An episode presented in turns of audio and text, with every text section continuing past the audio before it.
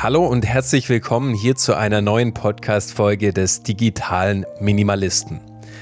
Heute mache ich nochmal eine Folge allein, denn Sam hat gerade andere Prioritäten. Ihr dürft ihn dann nochmal in Folge 100 erleben. Und ich habe mir heute nochmal ein Thema vorgenommen, das ein bisschen auf rund um das Thema gesunde digitale Führung aufbaut. Wir, also ihr Zuhörer und Zuhörerinnen, ihr seid wahrscheinlich in irgendeiner Form Arbeitnehmer oder vielleicht sogar Arbeitgeber. Und in dieser Struktur, in dieser Arbeitsstruktur nehmen manche von euch auch Führungspositionen ein. Ich denke auch, selbst wenn man keine Führungsposition einnimmt, hat man doch immer ein gewisses Mitbestimmungsrecht, wie der Arbeitsalltag strukturiert ist. Gerade wenn man Bürojobs hat, ist es so, dass wir inzwischen sehr viel digital arbeiten. Das ist ein Fakt. Und der Aufhänger für diese Folge war eine Begegnung, die ich gestern hatte. Ich war bei einem Kunden und dort hatten wir ein Meeting. Dieses Meeting war nicht digital, sondern ich war wirklich vor Ort präsent. Die beiden, mit denen ich das Meeting hatte, die fanden das sehr cool, dass ich eben vor Ort war. Sie haben gesagt, das haben sie so gar nicht mehr. Und am Ende von diesem Meeting kam eine Aussage, die ich sehr spannend fand. Die Aussage lautete folgendermaßen. Oh, ich habe ganz vergessen, dass ich jetzt um 15 Uhr ein digitales Meeting habe ich habe, wenn ich so meine digitalen Meetings habe, eigentlich gar keine Zeit mehr eingeplant, wo ich von einem Konferenzraum wieder zurück ins Büro laufe. Also was hier eigentlich der Fall war, ich war so eine kleine Disruption in einem digitalen Alltag, wo man sich von Meeting über Teams, Zoom oder eine andere Software zum nächsten Meeting hangelt, oftmals dazwischen kaum noch Zeit ist, um irgendwie mal auszuschalten oder runterzufahren, sich kurz zu erholen. Und ich war eben diese Störung in physischer Form, die in einem Konferenzraum war und plötzlich hatte man so diesen kleinen 15-minütigen Spaziergang, würde ich es jetzt mal nennen, vom Büro in den Konferenzraum, der sonst nicht stattfindet. Das war der Aufhänger für diese Folge und ich möchte euch heute zwölf Belastungsfaktoren vorstellen, die in der Arbeit auftreten. Das wurde vom Bundesministerium für Bildung und Forschung ein Projekt in Auftrag gegeben, ein Forschungs- und Entwicklungsprojekt. Ich verlinke euch die Seite auch dazu. Das nennt sich Preditech. Das ist die Präventation für sicheres und gesundes Arbeiten mit digitalen Technologien. Also ein langer Satz, der eigentlich eine Sache aussagen möchte. Hey, du als Arbeitnehmer oder du als Arbeitgeber oder Führungskraft, du solltest hinterfragen oder auch überlegen, wie du sicher und auch vor allem gesund für dich mit digitalen Technologien arbeitest. Und diese Studie wurde 2021 durchgeführt. Das war während der Corona-Pandemie auch noch. Und da wurden eben diese zwölf verschiedenen Belastungsfaktoren identifiziert. Jetzt muss man dazu sagen, ich weiß nicht, wie das bei euch ist, aber auf der Arbeit gibt es meistens so zwei Lager. Die absoluten Digitalisierungsfreaks und dann die Skeptiker. Und die fechten nicht selten einen sehr unfruchtbaren Kampf um die eigenen Extrempositionen aus. Ich denke aber, die gute Nachricht, und das ist ja auch das, was wir immer proklamieren, es gibt einen gesunden Mittelweg, einen ausgewogenen Umgang, die neuen Technologien zu nutzen, die jetzt auch in der Pandemie unser Arbeitsleben mit dem Paukenschlag verändert haben. Und wir müssen da nicht in eine Extremposition verfallen. Ein großes Stichwort, das es inzwischen auch häufig, das häufig genannt wird, ist der digitale Burnout. Das ist so, dass eben diese Dauererreichbarkeit, Vernetzung und auch diese Informationsberieselung zu einer flächendeckenden Ermüdung führt. Und da ist es eben so, dass das noch nicht ganz offiziell als Krankheitsbild anerkannt ist. Aber wir sind uns, glaube ich, allen, alle bewusst, dass da eine Belastung in einer gewissen Form stattfindet. Ich möchte euch jetzt diese zwölf Faktoren oder diese zwölf Belastungsfaktoren vorstellen und danach noch das Ganze wieder ins Positive holen und euch praktische Vorschläge geben, wie man denn das Ganze positiv auch angehen kann. Faktor, Belastungsfaktor Nummer eins. Durch das, dass wir in einer digitalen Welt sind, kann schnell das Gefühl entstehen, dass durch die Nutzung von digitalen Technologien und Medien eine Leistungsüberwachung und Bewertung zunimmt. Das ist Faktor Nummer eins. Heißt, ich bin wenn ich nicht mehr erreichbar bin, zum Beispiel über Teams, dann arbeite ich nicht, in Anführungszeichen. Oder es gibt auch, wenn man jetzt remote arbeitet, habe ich selten erlebt, aber in gewissen Umfang, zum Beispiel in Remote Work bei Clickworker, das ist eine Plattform, ist es sogar so, dass zum Beispiel alle zehn Minuten ein Screenshot gemacht wird, wo überprüft wird, arbeitet die Person denn auch gerade an dem, was ich in Auftrag gegeben habe. Das ist natürlich jetzt das eine Extrem auf dieser Skala, aber diese ständige Erreichbarkeit führt auch schnell zu einem Gefühl der Leistungsüberwachung. Arbeitet der, ist der gerade am Schreibtisch und dabei verwechseln wir Erreichbarkeit mit wirklich produktiver Arbeit. Dann das zweite, der zweite Faktor, der festgestellt wurde, das war die gläserne Person. Das ist das Gefühl, dass die Nutzung digitaler Technologien und Medien die Privatsphäre verletzt. Also ich habe nicht mehr mh, hm, irgendwie ein Gefühl, dass ich noch eine Person bin, die vielleicht gewisse Dinge privat irgendwo bleiben. Also ihr kennt das vielleicht, wenn man Homeoffice hat da ist dann schnell die Kamera an. Man kann zwar seinen Hintergrund ersetzen oder blurren, aber dann sieht man doch mal vielleicht was die Person hinter sich stehen hat. Dann bekommt man vielleicht mit, wie die Kinder reinkommen, die Frau irgendein Anliegen haben.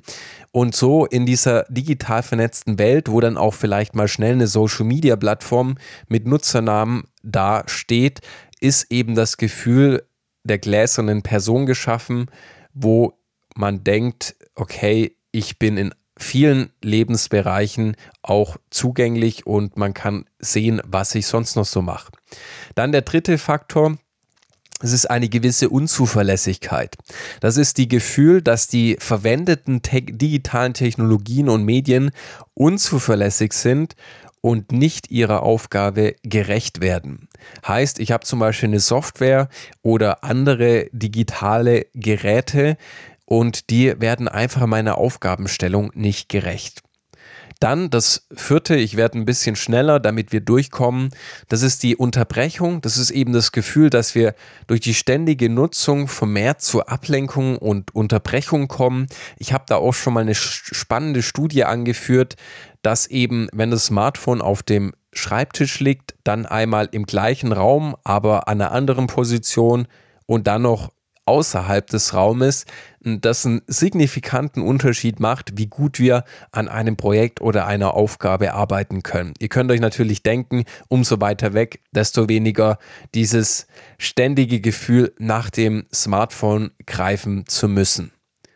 Wir kommen zu Punkt Nummer 5, das ist die Überflutung, das Gefühl, dass wir viele Informationen erhalten, viele E-Mails, viele Nachrichten und dann meinen, schneller arbeiten zu müssen.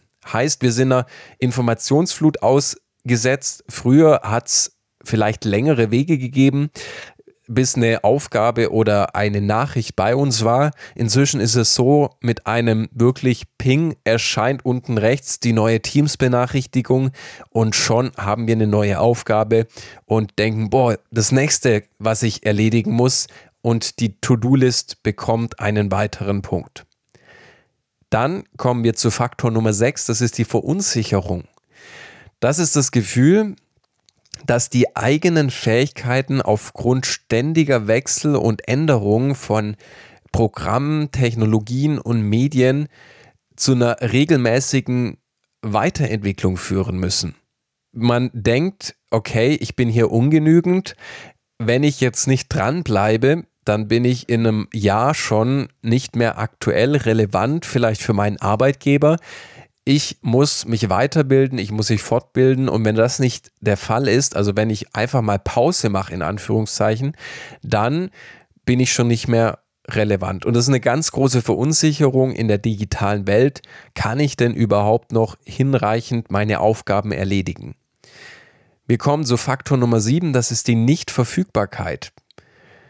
Das Gefühl, dass wenn wir mal diese digitalen Technologien und Medien nicht mehr zur Verfügung haben, dass dann eine gewisse Unruhe aufkommt. Heißt, wir sind, das ist so ein bisschen dieses, ja, Szenario, wir brauchen auf der einen Seite diese Technologien, auf der anderen Seite, wenn sie dann mal nicht zur Verfügung stehen, dann vermissen sie, wir sie auch ganz stark. Und das zeigt auch diese Abhängigkeit in einem gewissen Maße. Dann kommen wir zu Faktor Nummer 8, das ist die Unklarheit der Rolle. Das ist das Gefühl, dass mehr Zeit in die Lösung von Problemen mit digitalen Technologien und Medien investiert werden muss, als in die eigentliche Arbeitstätigkeit.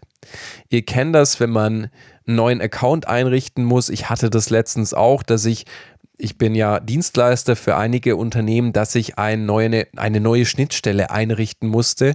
Und ich hatte wirklich ein, zwei Stunden damit verbracht, die Schnittstelle einzurichten. Und mir war noch immer nicht ganz klar, wie sie funktioniert und ob ich alles richtig mache. Hat dann einige Telefonate als Nachwirkung aufs, mit sich gebracht, aber das zeigt immer so, okay, bin ich jetzt denn wirklich hier jemand, der nur seine eigentliche Kernarbeit ähm, und Tätigkeit erledigt? Oder bin ich auch jemand, der hier noch gleichzeitig der IT-Crack sein muss, um seine eigentliche Arbeit überhaupt erledigen zu können. Dann kommen wir zu Faktor Nummer 9, das ist die Komplexität. Das heißt einfach, dass diese ganzen Medien und Technologien eine sehr hohe Komplexität haben und so aufgebaut sind, dass auch teilweise diese eigenen Fähigkeiten, die man hat, die nicht mehr reichen oder überstiegen werden. Dann die Nummer 10, das ist die Omni- und Dauerpräsenz. Das ist eben das Gefühl, das geht auch so ein bisschen mit dieser Nichtverfügbarkeit einher, dass wir ständig erreichbar sein müssen, dass die Grenzen zwischen Arbeits- und Privatleben sich auflösen. Und ich hatte das auch letzt, äh, wirklich gestern, da habe ich ein, eine Person angeschrieben und die hat mir tatsächlich noch abends um 18.30 Uhr geantwortet. Also die hatte früh am Morgen angefangen und war dann tatsächlich um 18.30 Uhr noch erreichbar. Das ist dann auch, wenn man anfängt zum Beispiel über WhatsApp mit Geschäftspartnern, Kollegen oder auch Kunden zu kommunizieren. Und WhatsApp hat so, so eine niedrige Hemmschwelle, weil man da eben auch mit Freunden und Bekannten interagiert und schreibt, dass dann das schnell dazu verkommt, dass man selbst nach dem Feierabend noch aktiv arbeitet. Dann die letzten zwei Punkte. Punkt Nummer 11, das ist die Jobunsicherheit. Man hat das Gefühl, aufgrund von Automatisierung und auch mangelnder Kompetenz, dass der Arbeitsplatz gefährdet ist, dass der Arbeitsplatz vielleicht in ein paar Jahren nicht mehr existiert. Es gibt ja auch so den Spruch, dass es einem nicht mehr rausreicht, also dass es nicht mehr reicht bis ins Renteneintrittsalter und man sich vielleicht noch mal auch in einem höheren Alter umorientieren muss und einen neuen Job suchen. Dann der letzte Punkt, das ist das der Mangel, das mangelnde Erfolgserlebnis. Das heißt, das Gefühl, man hat kaum Arbeitsfortschritte und Erfolge, da die eben bei der Nutzung von digitalen Technologien wenig wahrnehmbar sind. Das war jetzt der Überblick über diese zwölf Punkte. Das könnt ihr euch vielleicht nicht so direkt merken. Ich verlinke euch in den Shownotes auf alle Fälle die Seite von Preditech, wo auch die Studie durchgeführt wurde. Und dann könnt ihr die in Ruhe nochmal nachlesen und schauen, was trifft denn auf euch zu. Habt ihr schon mal das Gefühl gehabt, dass einer dieser Belastungsfaktoren bei euch auf Arbeit relevant ist? Ich gehe sie nochmal durch. Das war die Leistungsüberwachung, die gläserne Person, die Unzuverlässigkeit, die ständige Unterbrechung, die Überflutung von Informationen, die Verunsicherung, dann die Nichtverfügbarkeit, die Unklarheit der Rolle, die Komplex Komplexität, dann die Omni- und Dauerpräsenz, die Jobunsicherheit und das mangelnde oder ja, ein mangelndes Erfolgserlebnis. Jetzt ist es so, dass wir natürlich auch in Dialog treten müssen, wenn wir zum Beispiel Fach äh, Führungskräfte haben, die die absoluten Skeptiker sind oder auch die absoluten digitalen Freaks, dass wir da in Dialog treten und mit denen auch sprechen, hey, wie soll das zum Beispiel in unserem Team oder bei uns im Unternehmen funktionieren? Es ist wichtig, dass Führungskräfte ja, eine Vorbildfunktion haben und auch ein Stück weit auf der einen Seite die Vorteile und Chancen zeigen müssen, auf der anderen Seite müssen sie die digitalen Skills und Qualifikationen der Mitarbeiter fördern und sie müssen aber auch stark überlegen, was führt zu physischer und psychischer Belastung, so dass der Mensch und sein Wohlbefinden darunter leidet, was ja dann auch längerfristig wieder eine Auswirkung darauf hat, dass zum Beispiel die Arbeit nicht mehr richtig und gut erledigt werden kann. Es ist auch wichtig zu wissen, dass es einen Unterschied gibt zwischen wichtigen und dringenden Aufgaben. Und es ist oft so, dass bei digitalen, in einem digitalen Zeitalter die dringenden Aufgaben, also das, was uns jetzt sofort zum Beispiel per E-Mail erreicht und als dringend deklariert ist, dass wir das erledigen, bevor wir die eigentlichen wichtigen Aufgaben erledigt haben. Deshalb ist es wichtig, dass wir uns dessen bewusst sind und auch zusammen mit unseren Führungskräften und auch mit unseren Vorgesetzten da ins Gespräch gehen und ein System entwickeln, das die Digitalisierung in einem positiven integriert, aber auch sich der Nachteile bewusst ist. Ein ganz praktischer Tipp, den ich selber umsetze, ich habe mir gewisse Tage eingeteilt, in denen ich keine Meetings mir einplane. Das kann auch auf den Tag fokussiert werden. Also ich weiß, manche Menschen müssen Meetings machen, aber man könnte zum Beispiel sagen, okay, nur am Vormittag werden Meetings angenommen und eingeplant. Am Nachmittag wird an den eigenen Aufgaben gearbeitet und da wird nicht sich von einem zum nächsten Meeting gehangelt. Also klare Timeslots festlegen, wann Meetings angenommen werden. Dann der zweite Punkt, wenn man solche Meetings hat, da ist es wichtig, dass man da klar kleine Pausen dazwischen legt und sich nicht von einem ins nächste hangelt. Bei solchen Meetings ist es auch wichtig, dass man genau überlegt, kann ich einen Mehrwert in diesem Meeting liefern? Oder ist es ein Meeting, wo ich wichtige Informationen mitnehmen kann? Oder bin ich eben halt mit dabei und liefere aber nicht wirklich einen Mehrwert und kann auch nicht wirklich was mitnehmen. Dann ist die Frage, okay, ist meine Zeit vielleicht sinnvoller eingesetzt? Ich denke, ein Großteil von uns verbringt eine wirklich große Summe an Zeit in Meetings, die gar nicht relevant sind. Dann der zweite Punkt führt auch gerne wieder physische Meetings ein. Wenn ihr in der Firma seid, dann holt das Team zusammen, seid vor Ort, seid physisch präsent, lasst eure Smartphones wirklich und eure Laptops vielleicht mal zugeklappt und brainstormt gemeinsam am Reißbrett oder am, an der Tafel, wo ihr mit Post-its arbeitet. Das kann ein befreiendes Gefühl sein und kann auch wirklich mal wieder so einen richtigen Mehrwert liefern. Und dann der dritte Tipp, der auch ganz wichtig ist, wenn ihr ein Smartphone habt, dann regt doch bei eurem Geschäftsführer an oder bei eurem Vorgesetzten, dass ihr zwischen geschäftlichem und privaten trennen dürft. Also das Recht hat eigentlich jeder, dass man nicht auf seinem privaten Smartphone noch erreichbar sein muss. Und da ist es einfach schön, wenn man ein geschäftliches Handy hat, da muss man dann aber auch so konsequent sein. Da kommt man abends nach Hause, schaltet es ab, legt es weg und dann ist man nicht mehr erreichbar. Und dann hat man sein Smartphone für private Zwecke und das für eben geschäftliches. Das ist wichtig, dass man da zwischen privaten und dann auch geschäftlichen trennt und diese Linien nicht schwammig werden. Ansonsten kann ich euch ermutigen, einmal auf die Webseite von Preditech zu gehen, gesund digital arbeiten. Ich verlinke die euch in den Show Notes und da könnt ihr dann zusammen äh, oder auch euch mal durch die Reiter klicken, klicken und dort eben euch informieren, was denn noch so vorgeschlagen wird.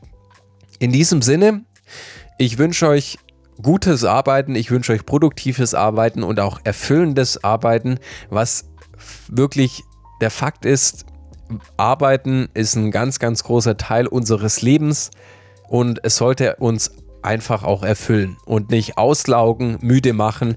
Und deshalb ist es wichtig, mit digitalen Medien und Technologien richtig umzugehen. In diesem Sinne, ich wünsche euch einen guten Tag. Wenn euch die Folge gefallen hat, dann abonniert den Podcast gerne auf Spotify oder Apple Podcast oder wo ihr sonst diesen Podcast hört. Was auch immer eine starke Geste ist, wenn ihr uns fünf Sterne gebt und wenn ihr die Zeit habt, auch gerne auf Apple Podcast einen kleinen Kommentar schreibt und uns mitteilt, was euch besonders gut an unserem Podcast gefällt. Wenn ihr noch Feedback habt, schreibt gerne eine E-Mail an podcast.derdigitale-minimalist.de. In diesem Sinne, bis dann.